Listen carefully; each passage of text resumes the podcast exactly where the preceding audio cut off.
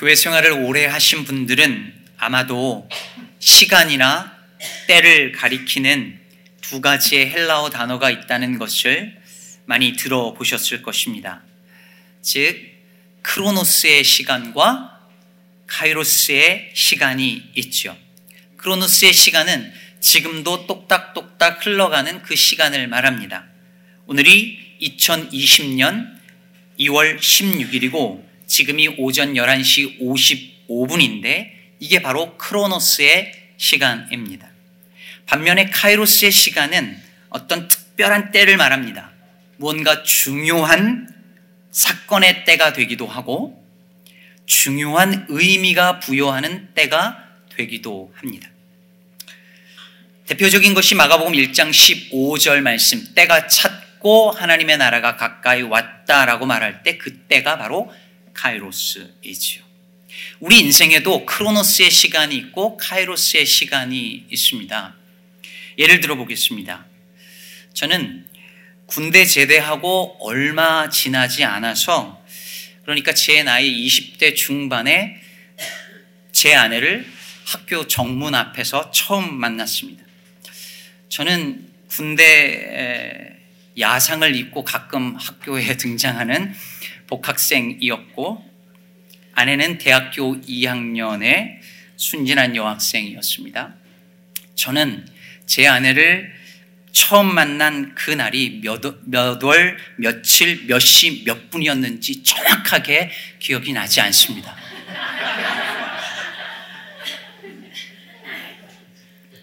전혀 기억이 안 납니다, 사실은.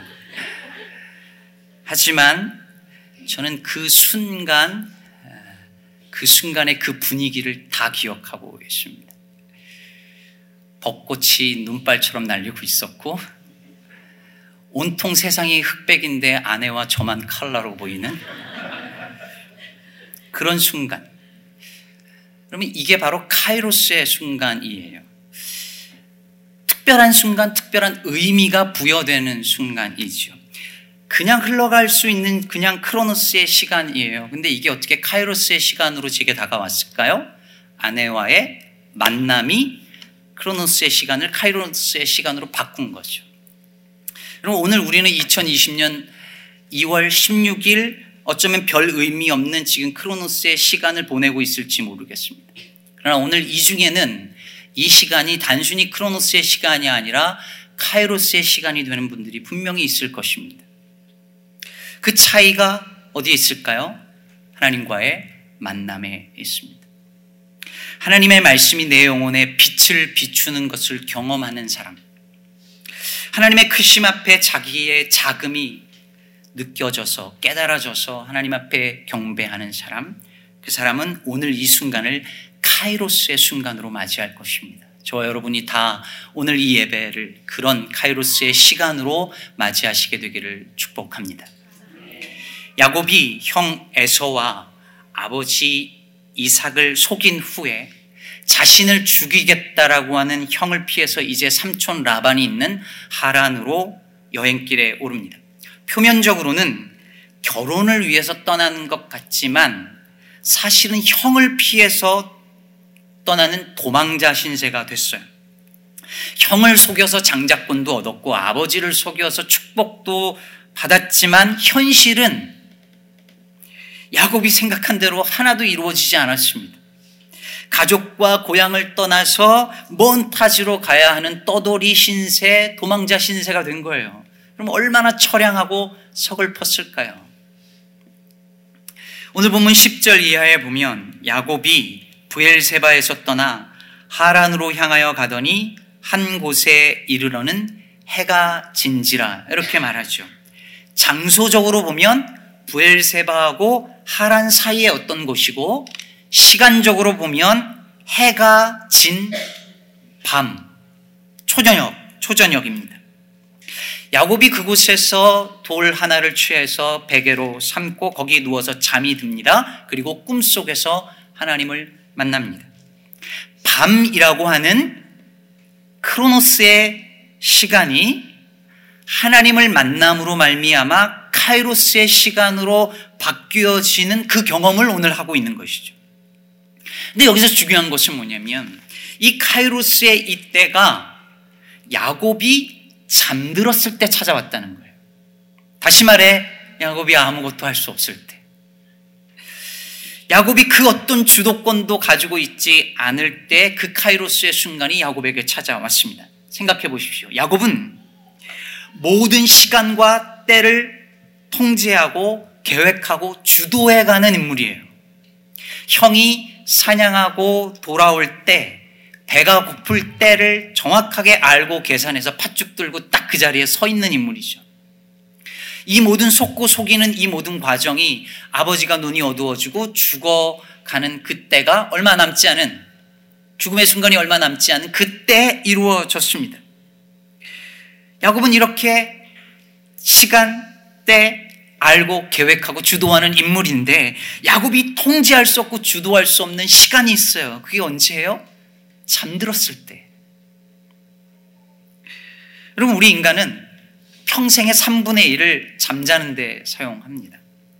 놀랍지 않나요? 그렇게 열심히 살려고 아둥바둥하고 그렇게 열심히 일하는데 내가 내 인생 어떻게 해볼 수 있는 것처럼 그렇게 열심히 사는데 잠드는 순간에는 내 모든 통제권을 다 내려놔야 돼요. 내가 어떻게 할 수 없어요, 내 인생을. 그 잠든 순간에는. 잠든 시간만큼은 내가 내 삶을 주도할 수 없습니다. 하나님이 바로 그때 야곱이 일을 내려놓고 완전히 무방비 상태가 되었을 때 하나님이 그때 야곱에게 찾아오셔서 일하기 시작합니다. 사랑하는 여러분, 우리가 우리 인생을 통제할 수 있을 것처럼 붙들고 있는 그 주도권을 다 내려놓을 때, 아니, 그것을 하나님께 내어 맡길 때, 그제서 하나님이 우리의 삶의 주도권을 붙잡고 우리 안에서 일하게 될 줄로 믿습니다. 자, 이제 우리가 하나님이 언제 야곱에게 찾아오셨는지 그 때를 살펴보았다면 하나님이 어디에 야곱에게 찾아오시는지 야곱이 어디서 하나님을 만났는지 그 장소에 대해서 한번 보시죠.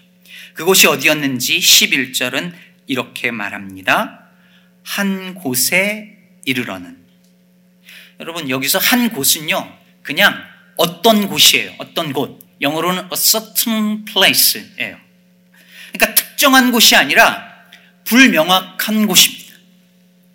여러분, 이런 장소는 야곱에게 어울리는 장소가 아니에요. 야곱은 인생의 목표가 분명하고 거기를 어떻게 도달해야 되는지 어떤 노선으로 가야 되는지 정확하게 파악하는 타입의 사람입니다. 여러분, 휴가 계획 세울 때 여행 어디를 가야 되는지 다 계획 탁탁탁탁 세우고 어느 노선으로 가고 그리고 지금 가는 중에 내가 어디쯤 와야 있는지 정확하게 파악이 돼야 안심하는 스타일의 사람들이 계시죠. 여기도 그런 분들 계시잖아요. 근데 야곱이 그런 타입의 사람이었어요. 그런데 그랬던 야곱이 지금 어떤 곳에 있어요. 어떤 곳. 어딘지 정확하지 않아요. 몰라요. 여러분, 이건 야곱이 그 인생의 길을 잃었다는 걸 보여주는 거예요. 그렇게 목표가 분명하던 야곱이 자기 인생에서 자기가 어느 지점쯤 와 있는지 알 수 없게 되어버린 거죠.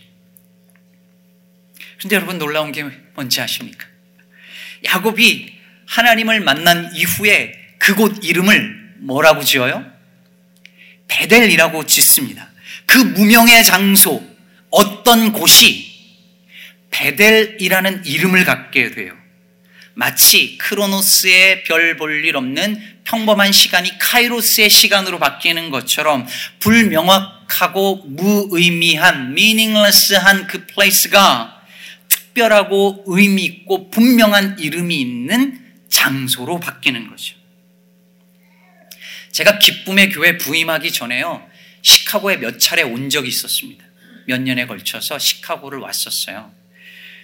근데 그때는 시카고가 저에게 그냥 어떤 곳일 뿐이었습니다. 그냥 딥디시 피자가 유명한 곳. 그 이상도 그 이하도 아니었습니다.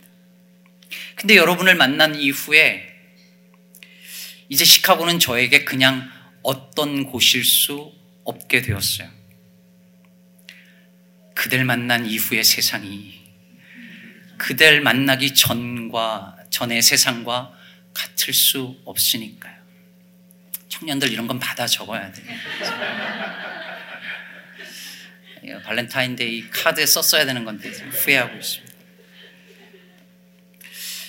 야곱에게 지금 이곳은 하나님을 만나고 난 다음에 이곳은 그냥 이제 더 이상 어떤 곳일 수 없어요. 17절에 보면 야곱이 이렇게 말합니다. 두렵도다 이곳이여 이것은 다름 아닌 하나님의 집이요 이는 하늘의 문이로다. 놀라운 고백이죠.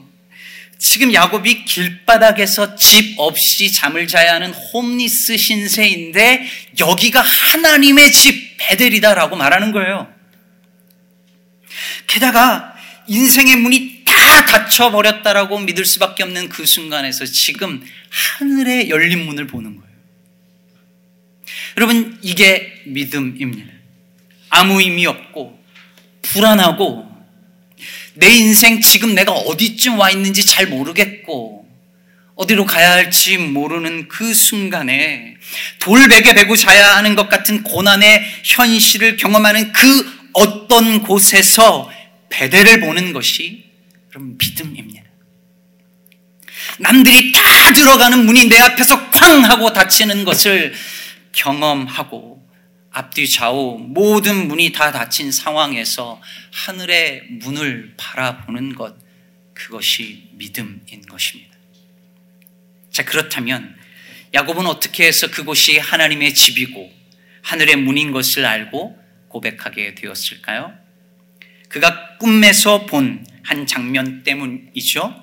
12절을 한번 다시 보면 꿈에 본즉 사닥다리가 땅 위에 선, 서 있는데 그 꼭대기가 하늘에 닿았고 또 본즉 하나님의 사자들이 그 위에서 오르락 내리락 하더라고 말합니다.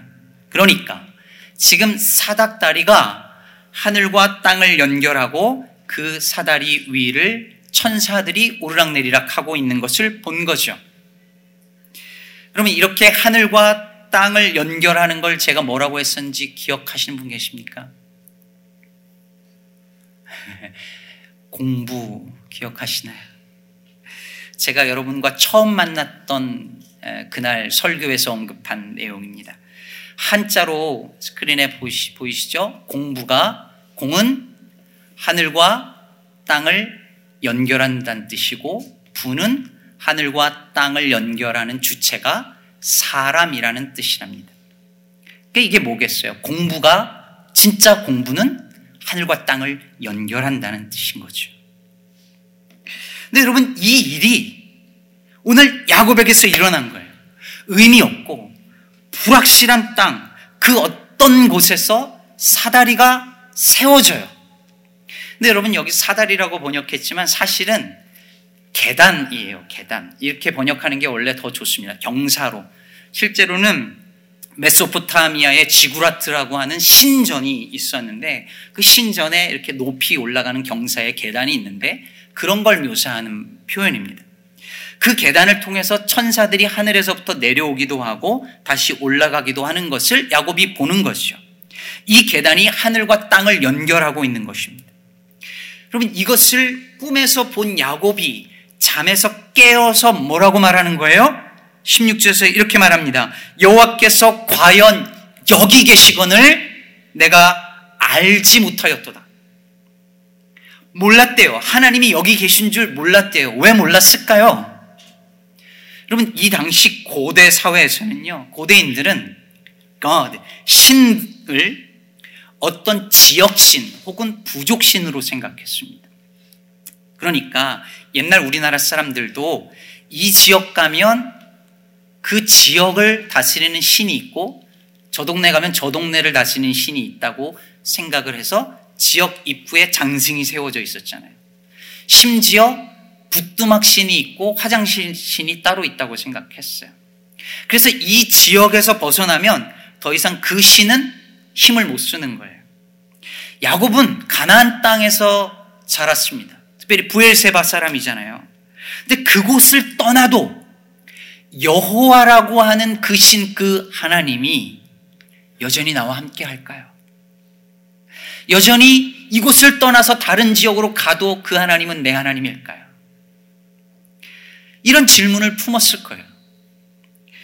우리한테는 이게 뭐 당연히 하나님 함께 하시라고 생각하지만 사실은 우리 그렇게 살아가지 못해요. 주일에 이렇게 모여서 예배하는 이 자리, 여기 하나님이 계신 것 같아요. 하늘과 땅이 이 자리에서 연결되는 것 같아요. 그런데 교회를 나가면, 예배당을 나가면, 주일을 끝나고 월요일이 되면 각자의 일터로 학교로 집으로 돌아가면 거기는 하늘과 땅의 연결이 끊어지는 것 같이 느끼고 그렇게 살아요. 마치 하나님이 안 계신 것 같은 세상에서 마치 하나님이 안 계신 것 같은 학교에서 하나님을 모르는 사람들 틈바구니 속에서 하나님을 생각하지도 않고 일주일을 사는 거예요. 그러나 여러분, 믿음은 바로 그렇게 하나님과 아무 상관이 없어 보이는 바로 그 자리에서 하나님을 바라보는 것입니다. 스트레스 넘쳐나는 그 직장에서 시험과 페이퍼로 꽉 찬 학교 교실에서 빨래를 하고 음식을 준비하는 그 집안에서 싱크대 앞에서 아이들을 라이드 하는 그 차 안에서 두렵도다 이곳이요 하나님이 과연 여기 계시건을 내가 알지 못하였도다 라고 고백하며 사는 것입니다. 이것이 바로 땅에서 하늘을 보는 삶이며 땅에 임한 하늘을 경험하며 사는 그리스도인의 일상인 것입니다. T.C. 해리슨이라고 하는 분이 쓴 오늘이라는 예배 이런 책이 있어요. 오늘이라는 예배. 나중에 내년도 저희 교회 띠이 일상이 될 텐데 그때 저희 교회 필독서로 삼으면 좋겠다 생각하는 책입니다. 이 책은 우리의 일상에서 벌어지는 사소한 일들, 습관, 이런 것들이 어떻게 거룩한 예배가 되고 리터지, 예전이 되어지는지를 흥미롭게 보여줘요. 예를 들면 침대를 정리하는 일이잖아요. 사소한 일. 무슨 생각하며 침대 정리하시나요? 안 하시나 보네요. 아예. 침대를 정리하는데 시트를 당기고 빳빳하게 정리를 하면서 태초에 그 혼란스러운 세상에 질서를 부여하신 하나님의 창조를 묵상해요. 키를 잃어버렸어요. 키를.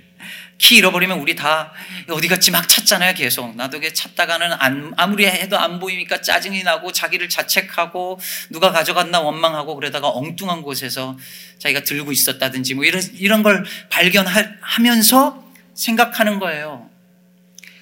내 마음의 길을 잃어 버렸다는 것, 그리고 잃어버린 나를 위해 이 땅에 오신 주님을 묵상하는 거죠.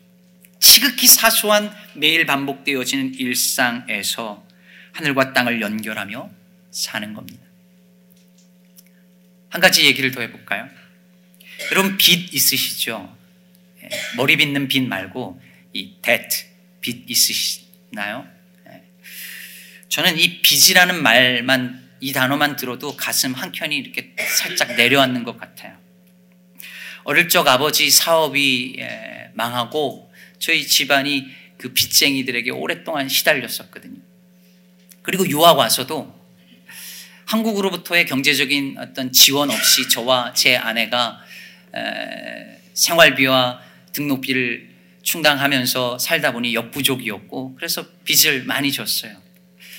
그거 갚는 것이 큰 스트레스였고 참 힘든 일이었어요. 근데 여러분 미국 사는 분들 대부분 그렇잖아요. 다 빚 안고 살잖아요. 어떤 분들은 그 빚이 감당할 수 없을 정도로 큰 짐이 된 분들이 많아요. 근데 여러분, 빚에 대한 시도 있는 거 아세요? 네. 무슨 빚에 대한 시가 있나 싶지만, 아, 나이덕 시인의 아주 유명한 시가 있어요. 이 시의 제목은 빚은 빛이다. 예요. 한번 같이 보시면서 들어보세요. 아무도 따가지 않은 꽃 사과야. 너도 나처럼 빚 갚으며 살고 있구나. 햇살과 바람에 붉은 살 도로 내주며 겨우내 시들어 가는구나. 월급 타서 빚 갚고 퇴직금 타서 빚 갚고 그러고도 빚이 남아 있다는 게 오늘은 웬일인, 웬일인지 마음 놓인다. 빚도 오래 두고 갚다 보면 빛이 된다는 걸 우리가 조금이라도 가벼워줄 수 있는 건 빚이 남아있기 때문이라는 걸 너는 알겠지. 사과가 되지 못한 꽃사과야. 그러고도 못 다 갚으면 제 마른 육신을 남겨두고 가면 되지. 저기 좀 봐, 꽃사과야. 하늘에 빚진 새가 날아가고 있어. 언덕에 빚진 눈이 조금씩 조금씩 녹아가고 있어. 그럼 이 시인은 세상의 모든 것이 다 빚지고 사는 것이라고 말해요. 꽃사과는 햇살과 바람에 빚을 지고 살잖아요. 그러면서 그 빚을 갚으면서 시들어가요. 우리도 다 빚진 존재죠. 부모님의 사랑에 빚진 존재잖아요. 누군가의 희생에 빚진 존재죠. 하늘과 땅에 빚진 존재예요. 그리고 그 진 빚을 조금씩 갚아 나가는 게 인생이라고 시인은 말해요. 그렇게 생각하니 월급 타고 빚 갚고 퇴직금 타서 다 빚 갚고 그랬는데도 아직 남아 있는 빚을 보는데 마음이 놓인다고 말해요. 그러다 마침내 빚도 오래도록 두고 갚다 보면 빛이 된다는 걸 깨달아요. 누군가에게 진 빛이 내게 빛이 되는 거죠. 수년 전 돌아가신 참 아름다웠던 목사님, 최희동 목사님은 이 시를 읽고 이렇게 말하기도 했습니다. 우리 주님 예수님은 하늘 아버지께 진 빚을 갚을 길이 없어 마른 육신 십자가에 남겨두고 홀로 가셨다.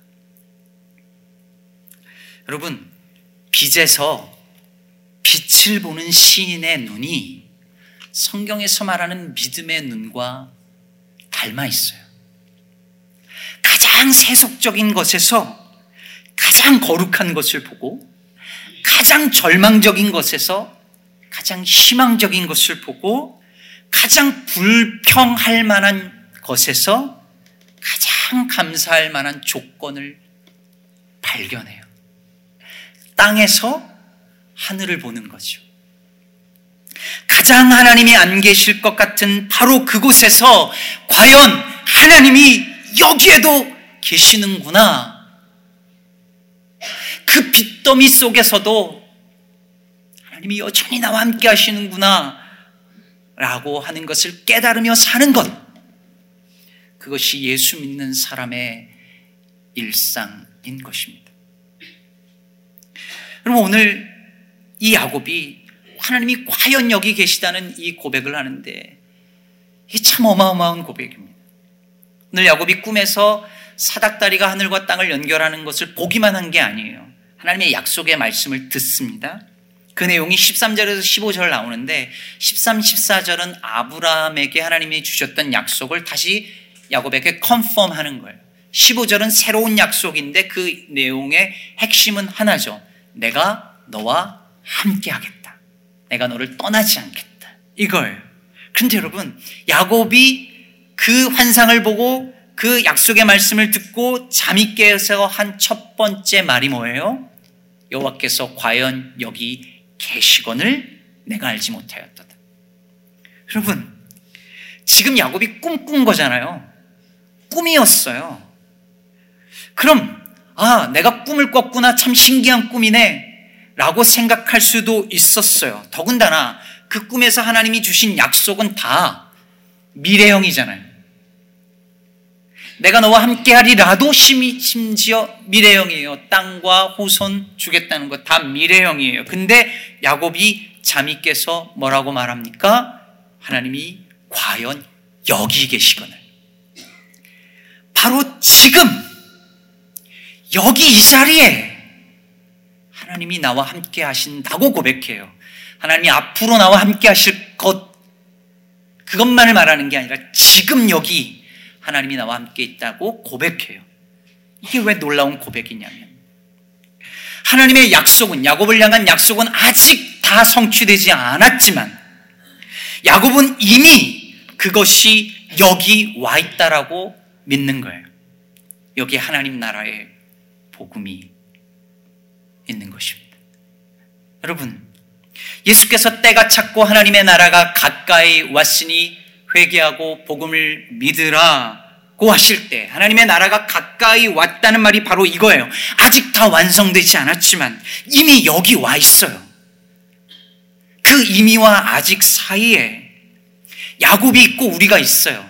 그래서 회개하고 복음을 믿는다는 것은 바로 곧 완성될 하나님의 나라가 이미 여기 지금 임했다라는 것을 믿는 거예요. 힙합 가수 비와이 아세요? 비와이. 이 비와이가 한 인터뷰에서 자기가 평소에 늘 이런 생각을 하면서 산다고 자기의 좌우명을 말한 적이 있어요. 이 말이 참 근사해요. 들어보세요. 내일의 것을 어제 가진 것처럼 오늘을 살아가자. 내일의 것을 어제 이미 가진 것처럼 오늘을 살아가자. 이 얼마나 멋있는지 몰라요. 저는 이게 종말적으로, 종말론적으로 사는 거라고 생각해. 이미 내게 주어진 하나님의 나라예요. 아직 다 완성되지 않았지만 이미 내게 주어진 하나님의 나라를 지금 누리면서 사는 거죠. 여러분, 이렇게 사시기를 바랍니다. 마침내 완전히 이루어져서 성취될 주님의 그 뜻을 오늘 지금 이 자리에서 펼치며 누리며 받들어 섬기며 사는 것이 그리스도인의 삶이라고 하는 것입니다.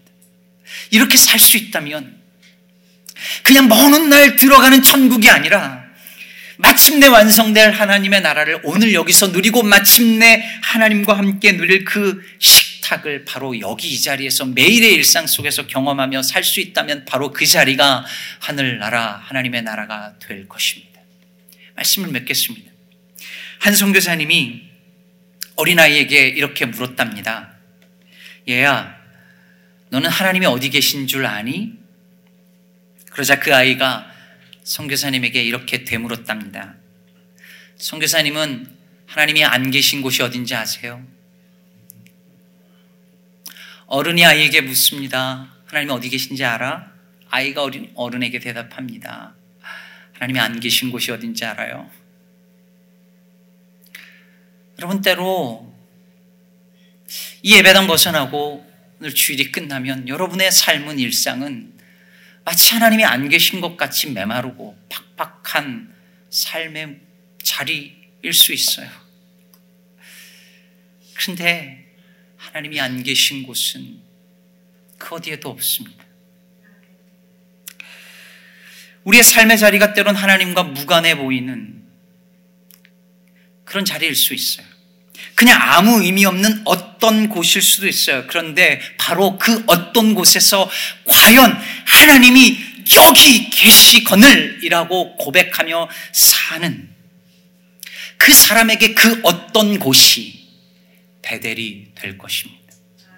그곳이 하나님의 집이 될 것이며 하늘의 문이 될 것입니다. 그러니 사랑하는 성도 여러분, 여러분의 주어진 그 모든 일상을 가볍게 여기지 말고 소중하게 여기면서 그 매일의 일상에서 하늘을 보고 땅에서 하늘의 풍요를 맛보며 살아가는 저와 여러분 되기를 간절히 축복합니다.